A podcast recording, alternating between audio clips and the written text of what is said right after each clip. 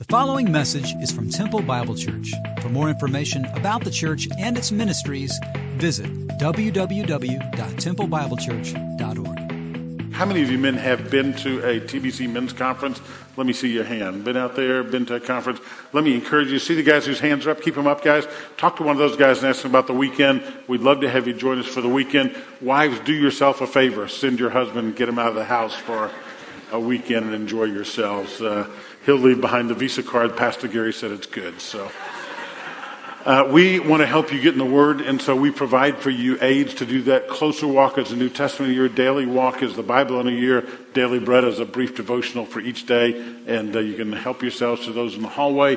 Just an opportunity for you to get in the Word uh, alone. So, Unfinished is our title of uh, the entire series because the church is dealing with unfinished business. We, 2,000 years later, are still finishing what Acts is about. This morning, we look at a message I've entitled Crossroads.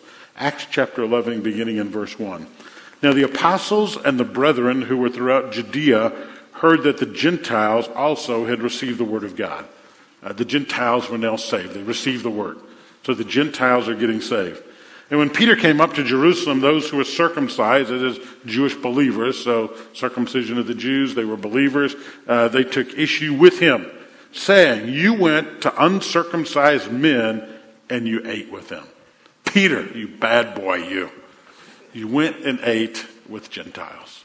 Father, as we look at uh, the significance of this message and how it impacts us today, help us not to just be hearers of the word, but doers. In Christ's name, amen.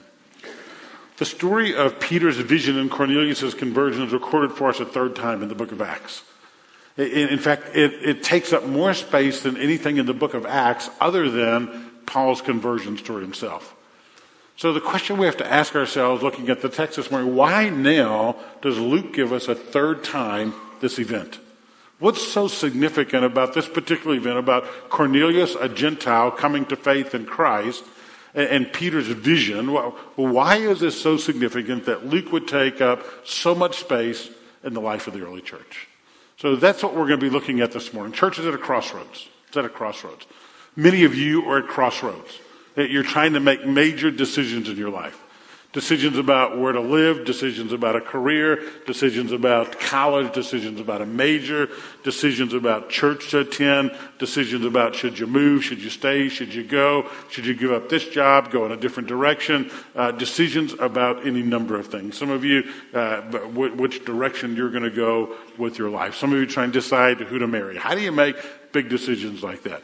On the Who to Marry thing, some kids help us out. I ran across this uh, several years ago, actually. And so you come to a crossroads about who to marry. Why don't you let some kids help you out? How to decide who to marry.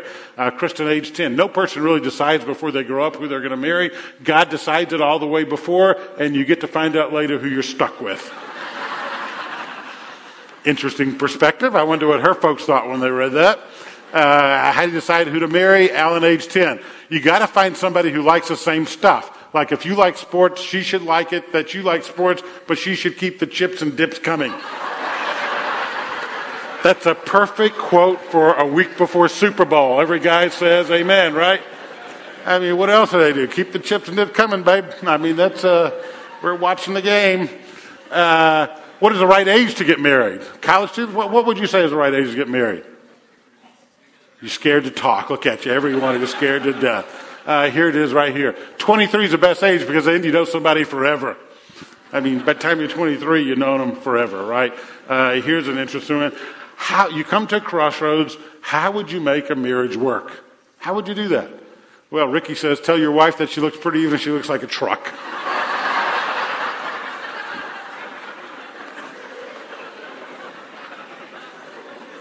Gentlemen, I'll give you some advice. Don't do that, okay? Don't do that. Crossroads. I, I mean, we all come to crossroads in life, and uh, sometimes those crossroads are small, sometimes they're highly significant. The early church is coming to a highly significant crossroads. Three times Luke records this event in Acts. And it comes to this crossroads because eh, the decision will be made whether or not Christianity becomes just an isolated sect within Israel or if it becomes the major force worldwide that it is today. I mean, that's how significant this section is. Will Christianity just remain an isolated sect within Israel? Or will it become the significant power that it is worldwide today? That's how important this text is. Crossroads. Let me become pastoral for a couple of moments. Just step away from the text for a couple of moments. I believe TBC is at a crossroads. Uh, TBC is at a crossroads for two reasons. Reason number one, many of us who have been actively involved in leadership are now hitting our 60s. Uh, I turned 60 back in November by God's grace, came here at age 26, been here over three decades. But many of us in leadership are now entering our 60s. And so, in my mind, TBCs are a crossroads. We are intentionally training, grooming, and handing the baton to younger men in our body to lead. And, and let me share with you from my personal perspective what I see. Couldn't be more excited. I couldn't be more excited.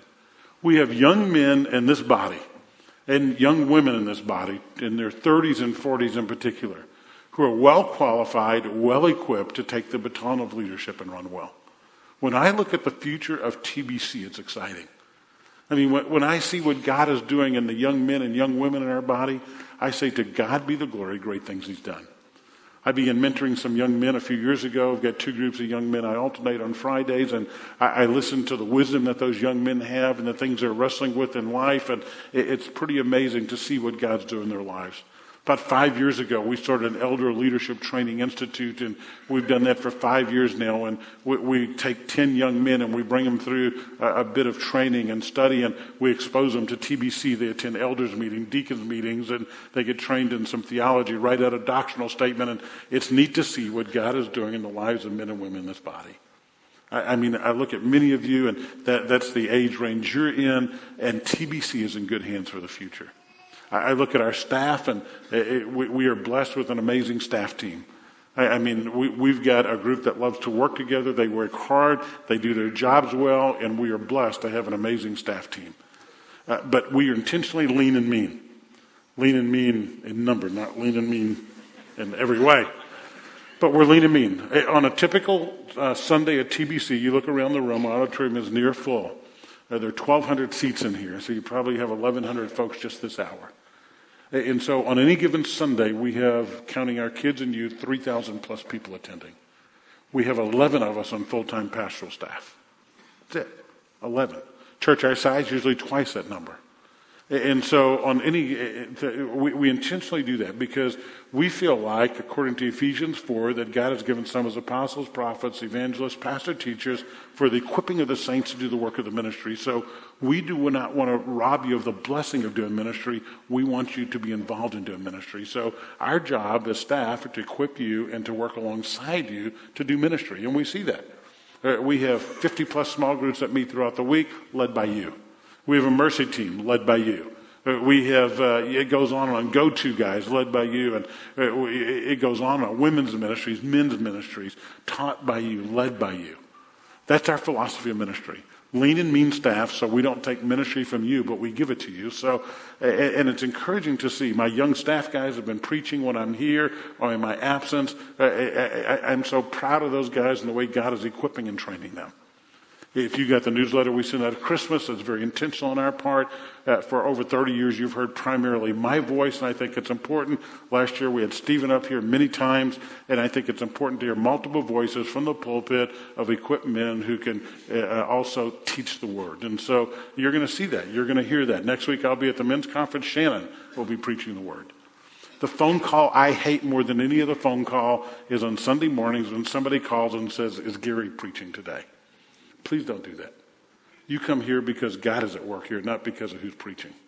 And so it's not about a man, it's about him. It's about accomplishing his purposes, listening to him. In fact, now people are calling saying, Is Gary here? Gary preaching today? Yeah, he is. Well, we're not coming, and that's a good thing. I also look not only at our staff, but I look at our elders and deacons. And one of the things we're doing intentionally is we're bringing younger men on board. Uh, the two latest additions to our elder board are Stephen Sewell, Jonathan Chai, uh, some of the younger leaders in our body. And uh, later in the year, we're going to introduce to you and uh, recommend to you Barry Ainsley and John Maturi to come on board as elders. Uh, they can't do it now. At the first of the year, Barry and his wife Monica just had a baby in the NICU. Pray for them that their baby will rally quickly. Baby's doing well, oh boy, and uh, then he will serve. John Maturi uh, will come along later in the year. We'll present him to you. We can't do it now. He's an infectious disease doc. He's overseas dealing with Ebola, and uh, he'll be quarantined after. So unless you want to be exposed to Ebola, we're not going to let him come in the church for a while, and uh, then he'll serve as an elder, Lord willing our deacon board. I look at our deacon board, and uh, I looked around the table uh, last time we met, and I was there, and uh, I've got shoes older than some of the guys in our deacon board right now. I mean, uh, God is bringing young men up in our body to, who love the Savior, honor the Savior, walk with the Savior. And from my perspective, from, from the perch that I'm on and look, I say the future is bright. It's amazing what God has done here. And it's amazing what the future holds. And so I want you to rest assured that those things are being done. We're at a crossroads because of uh, the aging of many of our leaders. Secondly, because of my health. Um, most of you are aware that uh, about two years ago, uh, this April, I was diagnosed with a, a, really bad cancer.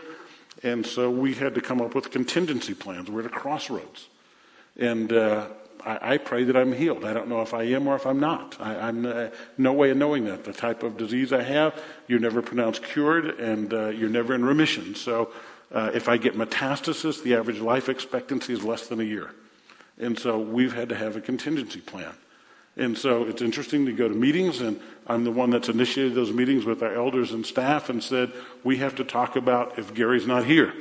And uh, of course, everybody kind of looks at the ground, and then we look up and realize, well, we've got to have that. And so I want you to rest assured there are contingency plans in place that if we come to the crossroads where my health begins to fail, that by God's grace we have uh, things in place so that the body continues to function and things go well. I'm praying it's not the case, but who knows? We trust Him anyway, right? Every single day. And so where I sit, the future looks bright. Uh, we're at a crossroads, though. Crossroads for those two reasons.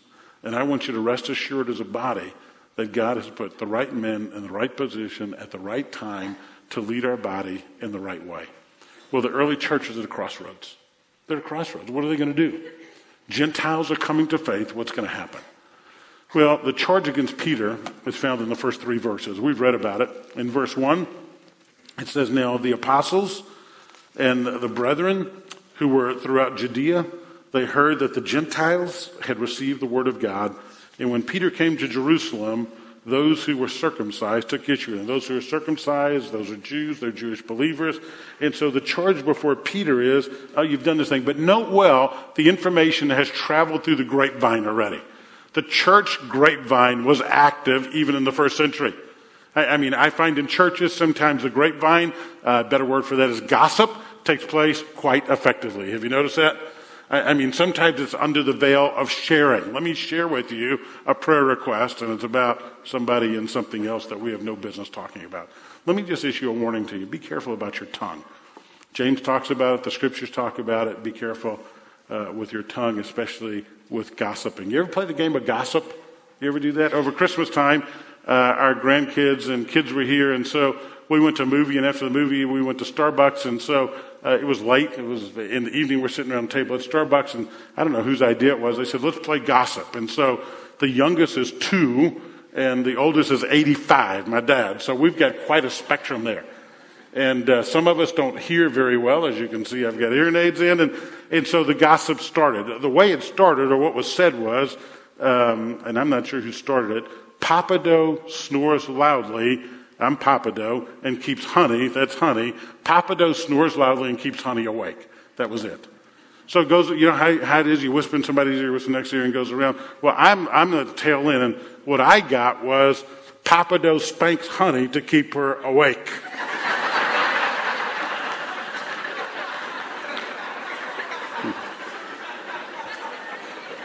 now, I've done that on occasion, but I mean, it's. Uh, usually Sunday mornings. but, but, but the grapevine is active already. I mean, look at it. Before Peter gets there, word has spread, and uh, they know Peter's coming. They know Gentiles are part of the kingdom, and they, they know uh, we've got some issues to deal with. So the charge is found in verse 3. Peter, you went and ate with uncircumcised men. Peter, you associated with those people. If you were with us last week, we talked about this at length. We talked about who those people are. Who are those people in your life? People you love to hate. I mean, who are those people? People you may end up spending eternity with. You're a Republican, you can't stand Democrats. In fact, you think Democrat, there's going to be a Democrat in heaven. And God's going to put you in a mansion with a Democrat forever. or maybe you're a Democrat and you think those Republicans, those right wing. Or maybe you're white and you can't stand blacks, or maybe you're black and you can't stand Hispanics, or maybe you're Hispanic and you can't stand white. And God's going to say, I'm going to put you in with the United Nations forever. Who do you love to hate? See, that, that really is the issue here. That, that really is the problem here. Because if you remember when Jesus was around, the Pharisees got mad at Jesus. They, they, they got mad at Jesus. You go and you eat with whom? Tax collectors and sinners. Jesus, look at you. You're going to the houses of those people to eat. How could you dare do that? I mean, how could you do that? Peter, how could you go into Gentiles' house? They're going to serve you bacon for breakfast. How can you do that? How can you go in Gentiles' You remember the Jews prayed a prayer, the Jewish men prayed a prayer every morning. God, thank you for not making me a woman or a Gentile. And now Peter's saying, hey, Cornelius got saved. I went to his house and I ate his food. And they look at Peter and they've got a huge decision to make. These are people they hated. These are people they didn't want to be with. These are people they couldn't stand. And now all of a sudden we're supposed to hug one another and worship together? We're supposed to sing kumbaya around the fire, join hands, and throw a log in. Right. What are they going to do? So the charge against Peter is quite profound. Peter, how, how, could you do this? How could you have table fellowship? How could you look at these people and accept them? Let me remind you that God's heart has always been for the nations. God's heart was not just for the nation of Israel. They were his chosen people. But God has always had a heart, not just for Israel, but for the nations. Through the prophet Isaiah, we read these words I will keep you, referring to Israel. I will keep you and I will make you to be a covenant for the people. So, Israel, you are my covenantal people. Why? So that you might be a light for the whom? What's it say? Gentiles. These are the people they hated. I, I, have created you to be a light for the Gentiles, to open eyes that are blind, to free captives in prison, to release from the dungeon those who sit in darkness. And so what happened is, by the time of Christ, instead of loving the Gentiles, being a light for the Gentiles, instead of opening blind eyes, instead of freeing captives from prison, they hated them. They absolutely hated, they wanted nothing to do with them. Nothing to do with them. Instead of loving them, they hated them. Jonah, the story of Jonah in the Old Testament, is a picture of what took place in the nation of Israel. Remember Jonah's story? It's quite an interesting story. Most of you learned it as kids. You can recite it right now. Jonah chapter 1. What happens to Jonah? He becomes the prodigal prophet. The prodigal prophet. God tells Jonah, Jonah, I want you to go to Nineveh and to call those people to repentance. And what does Jonah say? Uh uh uh uh uh uh. Not me. So Jonah goes down to the ticket office, plops his American Express down, and he gets a ticket going the other way to Tarshish. Not exactly how it happened in that day and age, but close. so he gets a ticket, he's headed in the other direction, and uh, while they're at sea, you remember God sends this storm. By the way, when you run from God, God always gets his man. I mean, some of the most insane things in Scripture are here's Adam and Eve and God, the only three people in the whole universe and Adam and Eve hide from God. Isn't that ridiculous? I, I you know, we, we were we were with our grandkids uh, last week. Last Sunday they came, and uh, so we're playing hide and seek. And uh, no, we actually I shouldn't say this probably, but over Christmas, uh, New Year's they were here, and it was so it was rainy. Know how rainy and cold it was. So we actually came and played hide and seek in this room. It was great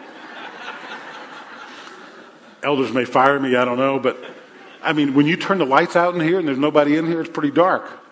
And so I can't find Emerson Kate, our uh, three year old granddaughter, and uh, Bev is with her, and they're hiding. And so I just holler out, Emerson Kate, don't tell me where you are. And she goes, Over here, Papa, over here. And they were, this black thing over here we put Christmas trees on. Bev and Emerson crawled under that thing over there. Great hiding place. If you want to play with us, let us know. But, but, but the point of that is, here is Jonah running from God. He's hiding from God. God sends a storm, and, and all, the, all the sailors are praying to their gods. It's like Jonah who's asleep. Jonah is the prodigal prophet. They come, and Jonah confesses he's running from his God, so they take Jonah and they throw him overboard. And, and God always gets his man. Jonah chapter 2, the prodigal prophet becomes what? Praying prophet. He's praying. He's in the belly of a fish. It doesn't say whale specifically, it says a big fish, probably a whale. And so Jonah finds himself in the belly of this fish. I love what Max Lucado said. Jonah is surrounded by the one thing he doesn't have guts. there are two ways out, neither way is attractive. So, so here's Jonah, and, and he's in the belly of a fish, and he begins to pray. You bet he's praying. You'd pray too if you're in the belly of a fish, gone through the ocean, and, and getting all that stuff coming through you. And, and, so you remember what happens? He becomes whale barf, literally. I mean, the whale pukes him up, and where does he puke him up? Nineveh. Surprise. Surprise. The prodigal prophet who became the praying prophet now becomes the preaching prophet. He walks the streets of Nineveh, calls people to repentance. Probably when they saw him bleached white, they repented just because he looked like some alien. But they heard the message, and from the palace to the pauper in the street, they all repent. If you've ever had the privilege of leading a person to Christ, remember how exciting that was? I, I mean, one of the great op- gifts that uh, God has given me over the years to see people come to faith. I don't have the gift of evangelism, but to see people come to faith, I mean, it's so exciting. Here's Jonah from the palace to the streets, everybody repents. So what's Jonah's response? I mean, you'd be high fiving everybody in the whole world, wouldn't you? You'd be talking about the great work that God had done, but not Jonah. You know what Jonah did? Look at what it says. But Jonah, this seemed very wrong. What? It seemed wrong to Jonah. He became angry. He prayed to the Lord, Isn't this what I said, Lord, when I was still at home? This is why I went and fled to Tarshish. I went the other way because I knew you were going to save those nasty Ninevites. In fact, God, I, knew you're a gracious God, a compassionate God, a God who's slow to anger, a God who abounds in love, a God who relents from sending calamity. God, the reason I didn't want to go to Ninevites is because I knew you were going to do this. I knew you were going to give them an opportunity to repent. I wish you would send calamity on them. Basically, Jonah says, I wish you'd send them to hell.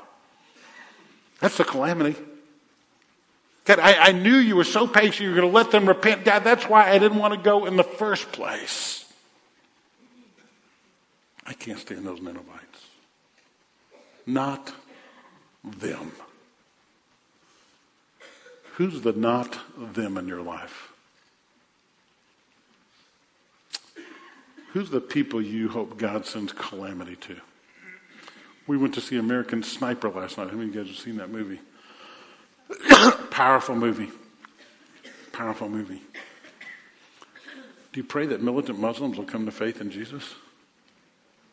Man, most of us walk out of there thinking they got their just deserves, and I, terrorism is wrong, killing people is wrong. I mean, they're wrong in what they do, but you ever pray for their salvation?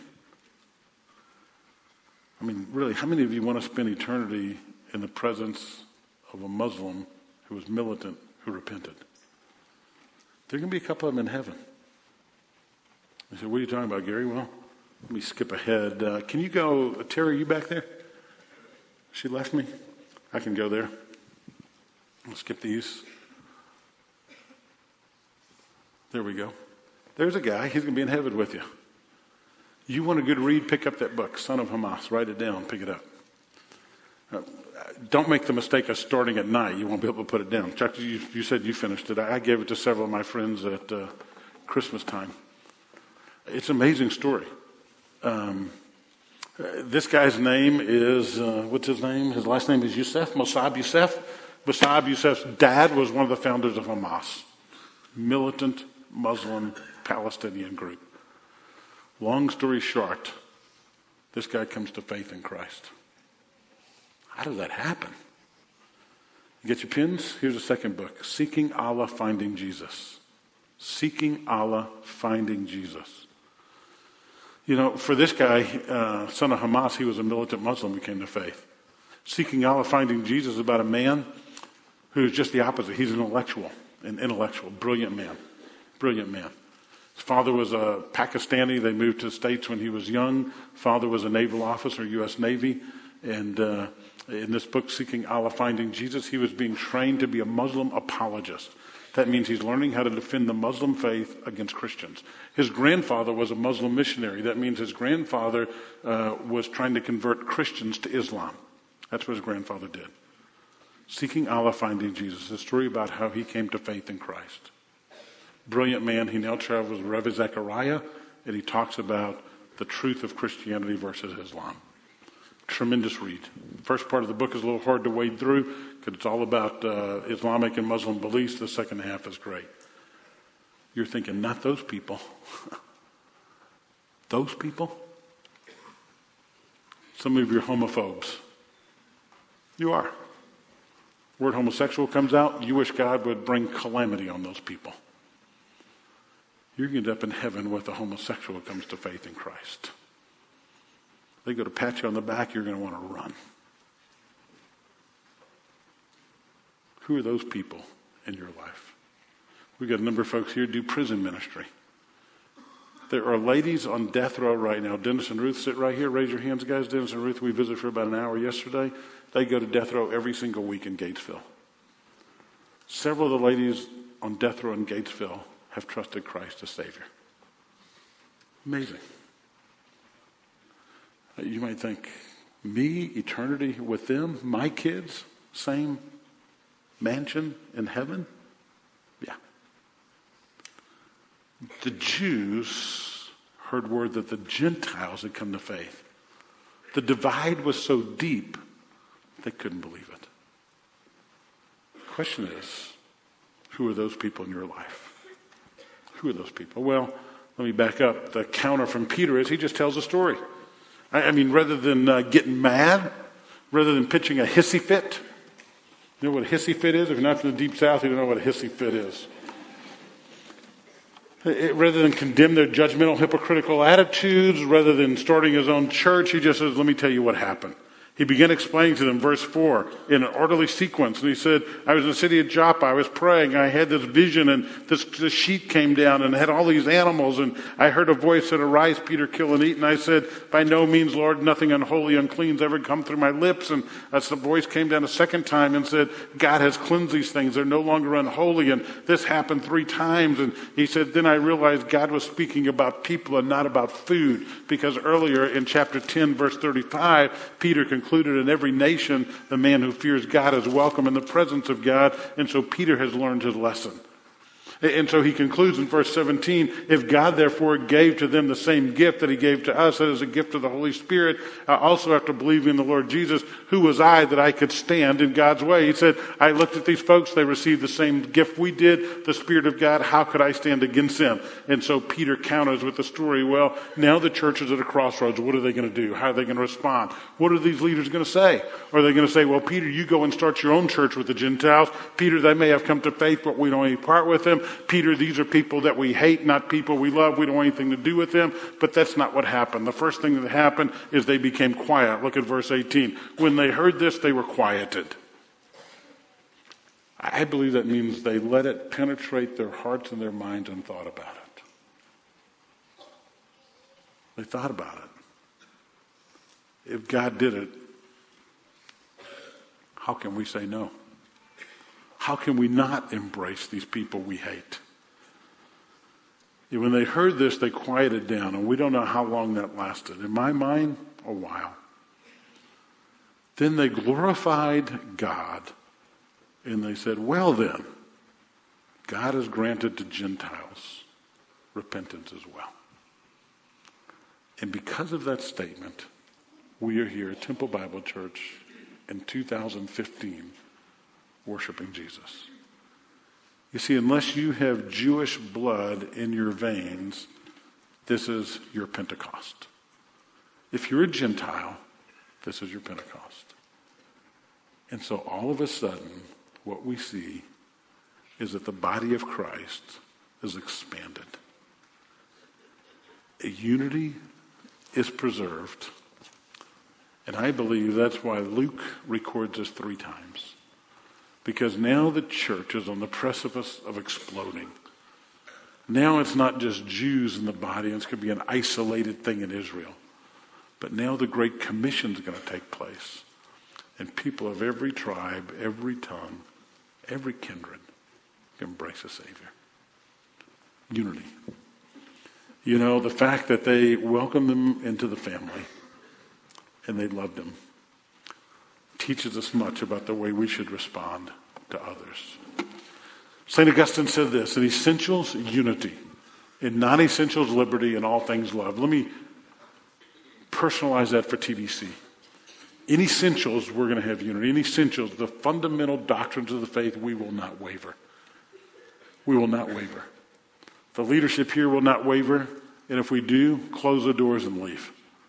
When it comes to believing in the inerrancy of God's Word, when it comes to believing in who Jesus Christ is, who God the Father is, that salvation is by faith in Christ alone, those are the fundamentals of the faith, as well as a few others. We will never waver from those things. We will build upon that foundation. In essentials, we'll have unity. In non essentials, we need liberty. In non essentials, we have liberty. When you walk in that door, nobody was back there saying, hey, if you're in jeans, you're not welcome. If you're in shorts, you're not welcome. If you're in a coat and tie, you're not welcome. It's a non essential. Scripture just teaches us to dress modestly. If we do that, we walk through the doors. It doesn't matter if you're red, yellow, black, or white. It doesn't matter if you're rich, if you're poor. It doesn't matter if you're male or female. I, I, last week we laughed. I even said we let people from Mississippi in here. I mean, we, we've got everybody in here. We got everybody in here. In non essentials, we're going to exercise liberty. We're not going to judge one another. We're not going to look suspiciously at one another. Uh, we're not going to say, well, you homeschool, you Christian school, you public school. We're not going to make that an issue. We're going to make the gospel an issue. In non essentials, liberty. But you know, in everything what we're going to do, we're going to love one another. So, third hour, I did this the other two hours. I want you to take a look around the room. Nobody ever looks sideways in church. If you notice, they always look at me. I want you, you guys over here, y'all look at the guys over here. You guys here look over there, and vice versa. Take a look around. Go ahead. Take a look around. You see somebody in while, you can wave at them over here to over there. It's okay. These are the people Christ has called you to love. These are the people. Jesus said, They shall know you're my disciples because of your doctrine, because of your dress, because of your hairstyle, because of your clothing, because of where you live. They shall know you're my disciples because you love one another. When we love, we're like the Savior, and the world sees it, and they want what we've got. And what we've got is Jesus. Amen? Lord Jesus, that's what we have is you. The common bond that brings us to this place week after week after week. The common bond is you. We want to make you famous. We want to make you known. And so, Jesus, we thank you for being our Savior. If you're not here today and you don't know our Savior, every one of us that knows Him prays for you right now that you would embrace Him. Would you pray right now for folks who are sitting in this body who may not know Christ? We're praying for you right now. Those of you who know about Christ but have never trusted Christ, right now, hundreds of people are praying for you. Right now. That you would surrender your will and surrender your life and ask Jesus for the forgiveness of your sins. Right now, hundreds of people are praying for you right now. Others of us there is a person or a group of people we hate. Right now. Maybe an individual, maybe a boss, maybe a colleague, maybe a neighbor. Could be your husband or wife sitting next to you right now. Could be a roommate. Would you ask the Spirit of God to soften your heart and learn how to love again as Christ loves? And I want each of us to pray right now. for anyone in this room who has hatred in their heart. It may be against somebody that abused them or hurt them, somebody that wronged them, somebody that spoke against them, somebody from another race, gender, socioeconomic background. Pray for them right now. Finally, pray for yourself that you would be a person who loves like Jesus loved. Paul said, If I speak with the tongue of men and angels, but do not have love, I am a noisy gong and a clanging cymbal. Pray that you would have a heart filled with love for other people. In essentials, unity. Non essentials, liberty. In everything, Lord, help us to love one another. In your name, amen. Bless you.